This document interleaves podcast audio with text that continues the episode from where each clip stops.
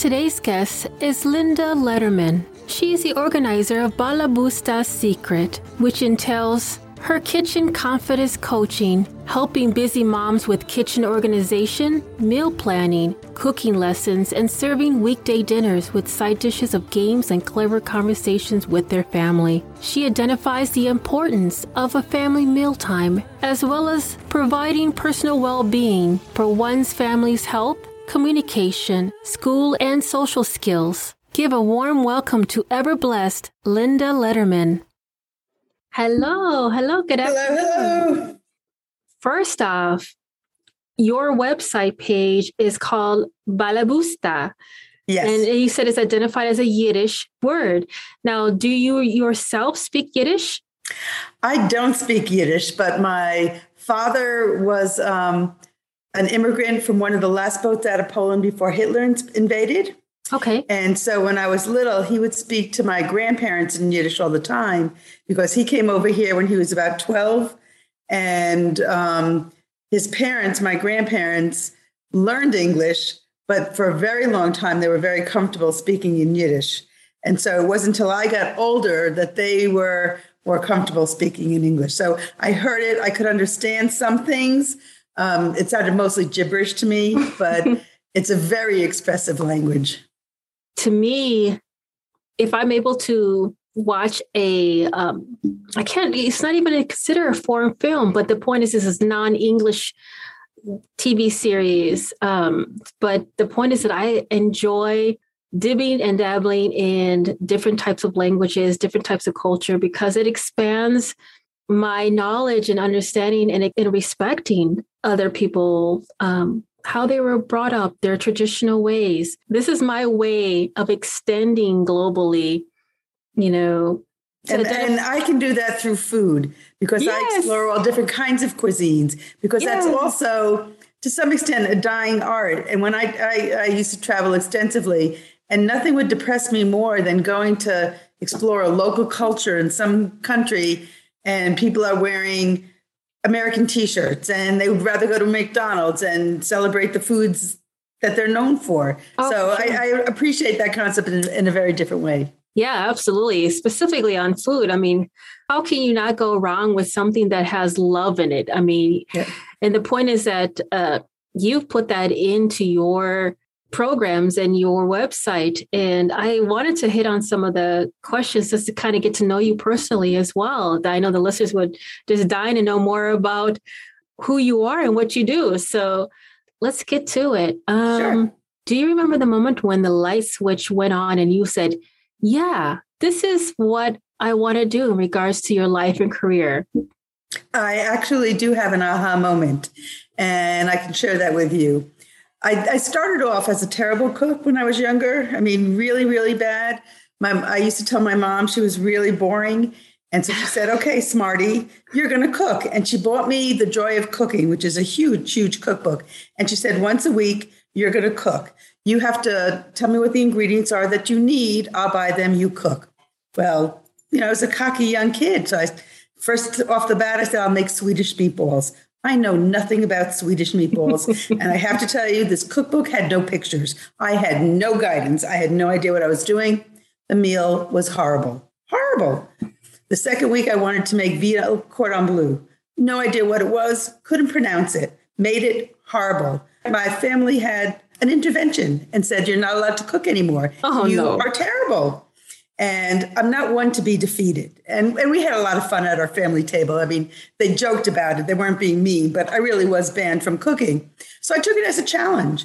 And I started buying cookbooks and reading about food and reading about cooking. I started taking cooking classes. I'm a lawyer by profession. So research is, I guess, in my blood. And I started researching it, doing better. As I got older and I started growing a family, I would be making these wonderful meals. I got to be very good at cooking, make these wonderful meals for my kids, easy but delicious. And they would have their friends over for a sleepover or after activities. And we'd be sitting at the table, we'd be having dinner, we'd be playing games at the table and laughing. And their friends would say, My mother doesn't do this. Mm. We don't sit down to family meals like this. We don't have fun at the table. Can you teach them? Mm. And it's like, out of the mouth of babes because sit down family meals are so important. You know, the research shows that kids who sit down to a family meal, and it doesn't have to be every day, but as a general rule, sit down to a family meal, those kids do better in school. They have better communication skills. They're less likely to abuse illegal substances. They have better social skills. Why wouldn't you want that for your kids? And the memories and the fun you have in the process is not only wonderful for you, but you're teaching the kids how to make that experience for their families and, and follow traditions. So once the, the, their friends started saying, please help my parents, this is wonderful, that light bulb went off and a new profession was born for me. Wow, yeah, you just hit on a subject that I was going to mention. I mean, I've had a dining table for years and it became the unopened mail stack a pile of mail for years when I was married. I'm no longer married, but and it's like I wanted to ask you, like, how can you get the family around the table and enjoy great game and meals and or meals?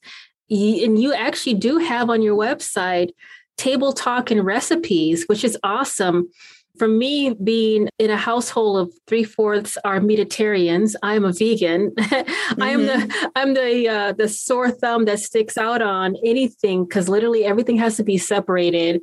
I have to cook my meals first, and then their meals have to be cooked. You know, I am definitely not no Martha Stewart. I and I just want to jokingly say, who is Martha Stewart? Because it's like I'm the anti Martha Stewart. yeah. I'll, I'll tell you something. So I'm a pescatarian. I don't eat meat but okay. my family does. So I understand that concept of making different meals for your family, but there are things you can do where the base of your meal is the base of their meal. Yeah. And the only thing you're changing may be the protein that you're putting on. Exactly. It. Yes. And so you don't have to be spending the day in the kitchen making multiple meals for everybody. There is a way to, to do um, making meals for different taste buds, different taste requirements, different food requirements. Oh yeah, for sure. Because I know I've um speaking of traditions and doing the cookbook thing and i think you even said on the, on the video you don't do any type of measuring you just go by what's in front of you what's in this in your refrigerator freezer etc and identifying that you should just have the staples there and i've had multiple leftovers and i've created five star restaurant dishes. Like, but that took a process because I mean, coming from a low income foundation, um, I have created things that could go from trash to five star. so I completely understand when you were talking with Wendy about some of the things that you just have to like have as a staple. And then, like I said, just just be creative. And I've learned at a very young age, I was 18 when I became a mom. And being brought up in a single family home, you had to wing it. You know, you find something in that refrigerator that's going to work. And that's exactly how I my mental processing was in regards to cooking.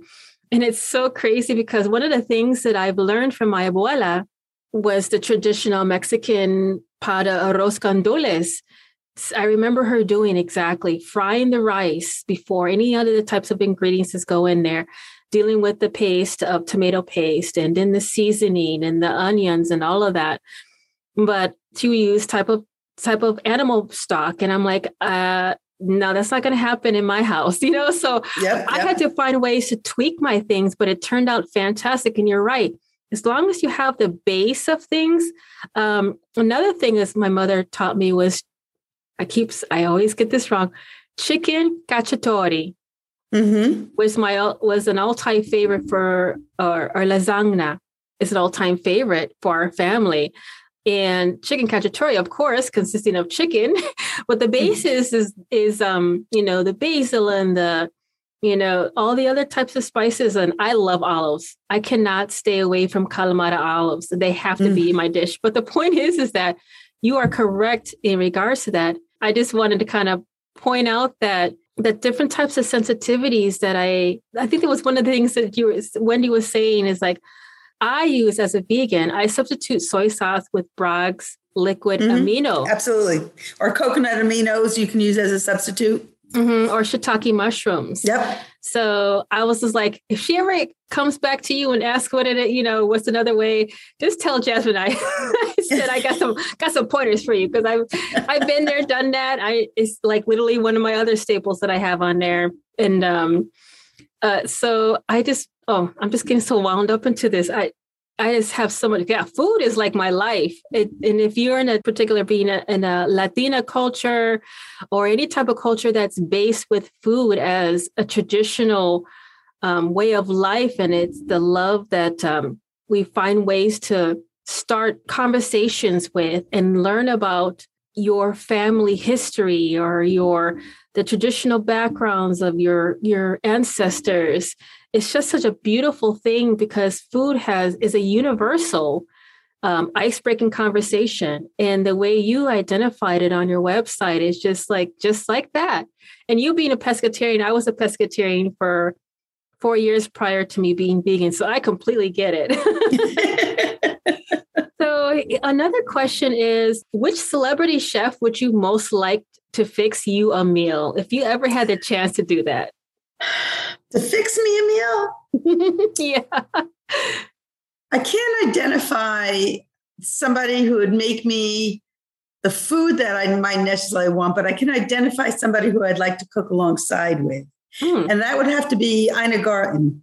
And I say that because I've, I've seen her in person, I've seen her speak before, and she's very down to earth and she's very relaxed and she loves to make people feel welcome in her home and her food is delicious. And you can always learn tips and tricks from her. And I do, when I cook for my family, for my friends, for clients, I always tell them my secret ingredient is love.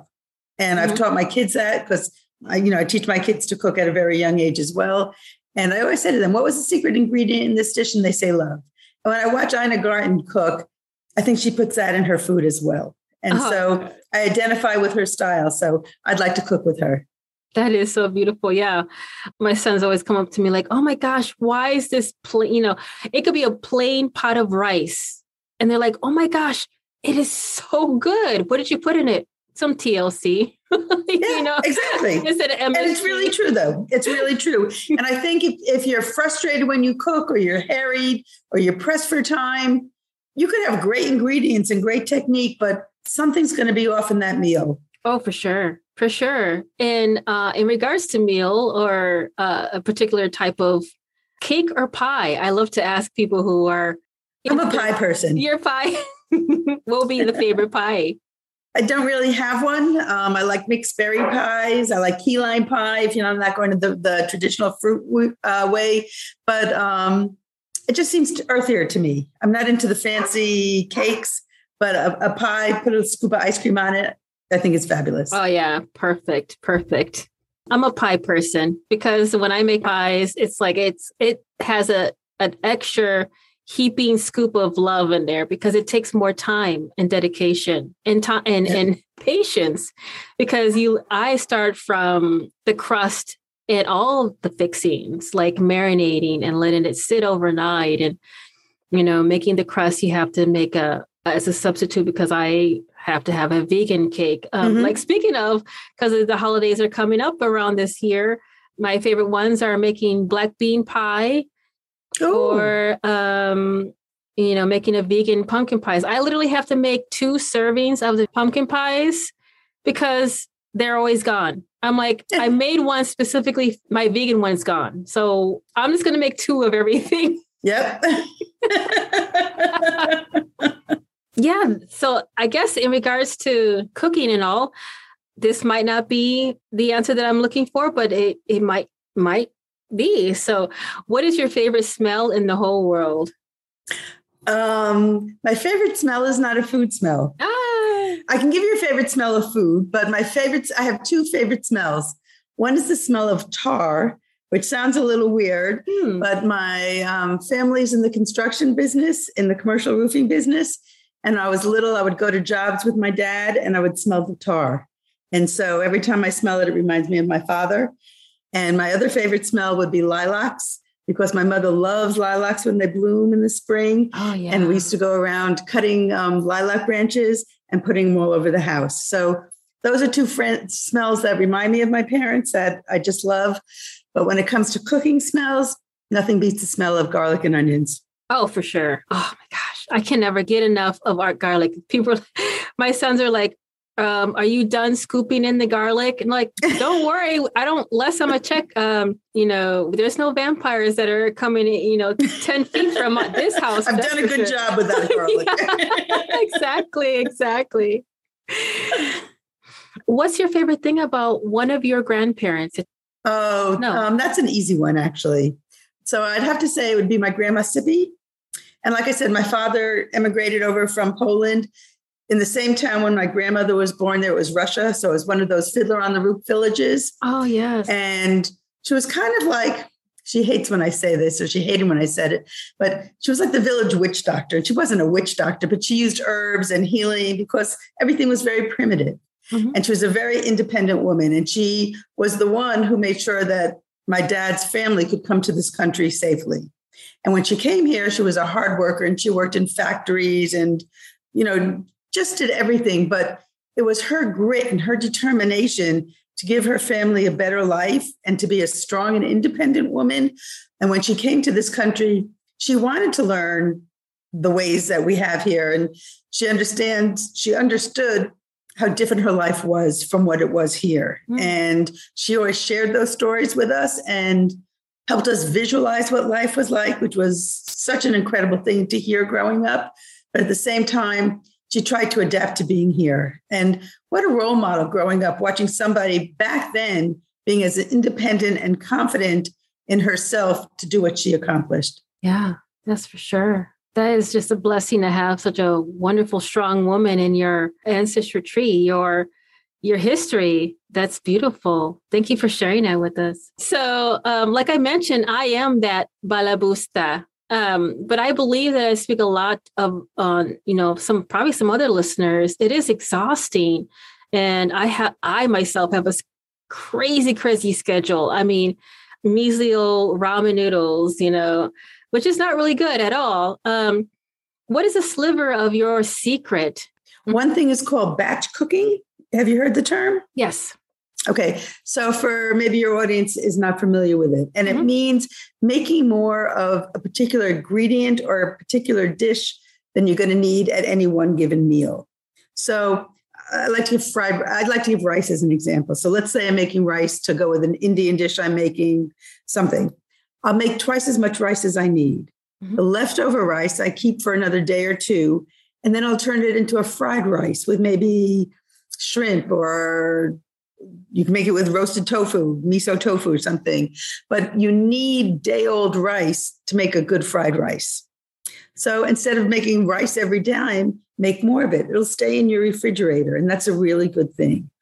Um, for people who are meat eaters, if you're going to make a, a roasted chicken or even a, a fish, make more of it, and then you can put it in something else and repurpose it for another meal. And I know a lot of people have families, have kids who don't like to eat leftovers.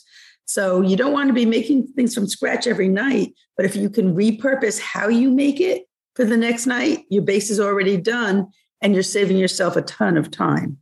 Mm-hmm. Yeah, I myself has a uh, hardcore picky eater. And then I have another one that's like, I don't do leftovers. I'm like, okay, what are we doing here? So, yeah. I mean, you even have awesome sessions where you break down the E's for balabustas, i.e., you know, the meal planning, personalized kitchen confidence building packages to get your kids talking, themed and personalized table talk conversation starters. I myself, I have a sensory processing disordered child. So they have a difficulty dealing with textures, taste, and smells of particular food. Um, have you ever dealt with something like that with any of your current or prospective clients? My my daughter um, has a, a touch issue sometimes. Like she doesn't like the big forks; she only likes the small forks. You know, not a food necessary issue, but I'll call them quirks. They all have their own quirks.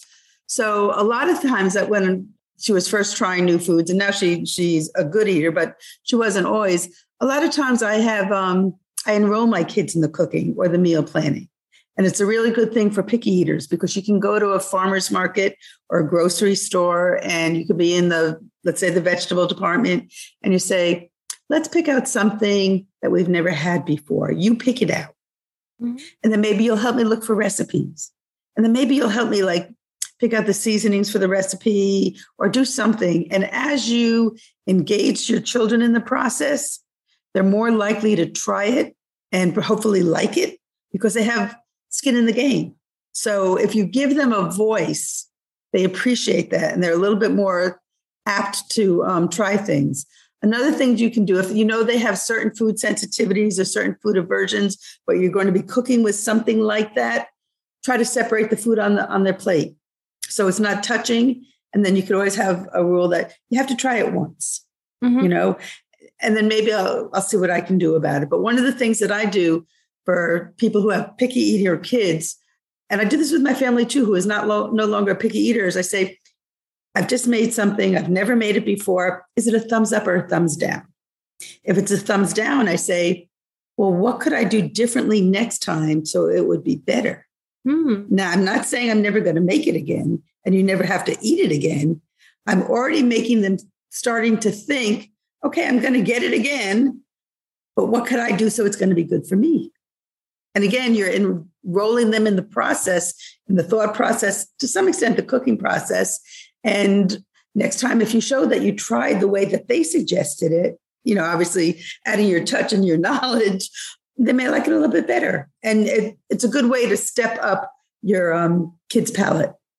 Right, for sure. Yeah. I mean, we've graduated from having chicken nuggets and french fries on a daily basis from McDonald's, which I just could not stand. So I, I did a similar thing where I had him involved in the shopping and I had him in part of the cooking. He actually started doing the measuring for him to understand mathematics and and, and yeah. know about the different types of tremendous skills. Like right, right. So you know, him being in fourth grade, this is very crucial for him. And uh, I will find a way not to do that. I mean, if I but, gotta... but you know, you could also say, let's try to make this at home. Right. Mm-hmm. And then you could buy the chicken, you know, start off with chicken tenders, which will cook in seconds, and put some panko on it or whatever you're going to do and make it a healthy way and still let him think that it's chicken nuggets and you're already developing a better habit for him. Exactly. Yeah. So that's what I did. And um, it worked out pretty well. So now, uh, unfortunately, I created another monster where he was like, Mom, can we make those again? So it's like, okay. Um, That's the curse of being sure. a success. sure. So, I mean, can you hit on the subject just quickly about, because I know you mentioned in, in a couple of other your videos that you have particular staples that are like almost like required to just kind of get listeners to understand that you can always create such beautiful dishes with small amount of effort if long as long as you have these particular staples in your home. What would those be? I always have a variety of seasoning spices and herbs because they really can add that special wow factor to your meal and they also allow you to substitute ingredients if you don't have them. So definitely spices. I always have um, different kinds of beans, garbanzo beans or chickpeas, depending on how you want to call them, are always in my cabinet. I like to make them from scratch, but you don't have to. There's nothing wrong with buying canned as long as you rinse them and get all the sodium and everything else that they're preserved in. Um, so I have beans. So you can always add that to something. You can have a variety of flours. At one point, um, my son was gluten intolerant. And so I used the rice flours, the chickpea flours, the almond flours. It, it changed my cooking because I needed to do that at the time, but it gave me variety. Have a couple of things for sauces or marinades. Make a pesto. You can freeze pesto really easily if you make a big batch and just put a little olive oil on top before you put it in the freezer label it so you know what it is so you can find it at another time. So you have your pestos you can make your tomato sauces you can buy great simmer sauces. Even at a trader joe's they have great indian simmer sauces. So you can make your tofu saute your tofu some ginger some garlic and onions add a simmer sauce. You could do it with chicken you could do it with turkey. So there's many things you can do if you have those in your house. Like the other day it was it was running late so what am i going to do? You know You can easily defrost uh, chicken tenders in under an hour. Just put them in a, a, bowl of cold water in their package. They'll be defrosted in no time. So if you forget to take it out the night before, it's a really good trick to know. And I took the chicken tenders and I chopped them and I put them in a pan. I sauteed it with a simmer sauce. Boom! In ten minutes, that dinner was done. Wow! Then I made my side dish of rice. And in, in my in my dish with my simmer sauce, I added spinach. Mm-hmm. You could add broccoli. And now it's a one pan meal, but I had those ingredients on hand. Right. I always have simmer sauces. I always have seasonings, different flavored oils, different, like I have a toasted sesame oil always in case I want to make something with an Asian flair. I always have fish sauce if I'm making an Asian flair. Always have garlic in my house. Always have onion in my house. Always have tomatoes, fresh and not always fresh garlic um, your staples your rice and potatoes if you're if you you know want to have those as part of your meal. So if you have things you have to know what you have and you have to know how to use it. Mm-hmm. and the more you learn what you need and what your taste buds like the more you'll fill your pantry and your refrigerator and freezer with things that you can readily use. So when i usually work with clients it's a it's a um, a process of learning about what their tastes are, how you can accent it a little bit more, how you can vary it. And that will dictate what you should be having in your pantry because my taste buds may not be your taste buds. Mm-hmm. But when I work with you, we figure out what your taste buds are, what your family's taste buds are, how you might want to grow them, and how you can incorporate those different ingredients into endless, flavorful, easy meals. Yeah, absolutely. Thank you for sharing that. And I know, like I mentioned before, you have like awesome sessions that you break down these. And um, so, like, just quickly identify them again um, personalized kitchen confidence building packages, how to get your kids to talking, themed and personalized table talk conversation starters, and so on. Now, how can a mom book your coaching sessions to rock your meals? you can contact me on my website, which is balaboostassecret.com. You can find me at Facebook on Facebook at Balaboosta Secret. I also have a Facebook group, Easy Weeknight Dinners for Busy Moms. So sign up for that. You can always message me on Facebook through either one of those those places. I have an Instagram account, balaboosta.secret. And I have an offer for your listeners for uh, a free PDF called Quick Dinner Time Sanity Saving Tips. Nice. And if they sign up for that, they'll get on my newsletter and I will be in touch with them that way and they can reach out to me uh, in response. Oh, for sure. Thank you so much. If you provide me all of those, I will go ahead and put those in the show notes so then they can have that readily available and reach out to you. So that's awesome. I'd love to. Uh, yes, absolutely. Did you like to uh, say something in closing for the listeners? Sure. Don't be afraid of cooking. It doesn't have to be time consuming or elaborate to be delicious and welcoming and warm. You just have to learn the tricks and the uh, tips for making stress free meals made with fun, speed, and ease, and a whole lot of yum. So you're your worst critic. You hold yourself back the most. The worst that could happen is the food doesn't taste superb one time and it becomes a lesson experience for you to make it better next time. The world doesn't end, but you can make the world much better by trying. Yeah, I love that. Thank you. Now, I know this is kind of like I'm going to throw this into the sprocket. Last minute thought. A question um, Do you have a Yiddish proverb or quote you like to share? A Yiddish one. Where's my grandmother when I need her? Don't be a schmendrick which means don't be a fool. Be confident in yourself and go forward. That's beautiful. Thank you. Yeah, I just I'm going to put this in my notes. I'll just tell somebody that, like, I'll tell my children, you know. Don't be a schmendrick. they're like, don't be a schmendrick. And I'm like, they're like, Mom, uh, are you okay? Do you need some rest? I know you've been up for a while. like, I am speaking perfectly well. What are you talking about? Well, thank you so much again. Well, take care, hon. Um, I will keep in touch with you. And thank you so much. Fantastic. Have a great weekend. You too. Bye. Bye bye. Thank you for listening to Noise Palooza Zion podcast. If you yourself is a small business owner, entrepreneur, musician, or artist, or liked what you heard, Please share and follow. I am on Facebook, Twitter, TikTok, Instagram, and YouTube, or contact me at www.jasminecastillovoice.com and stay tuned for the next upcoming episode.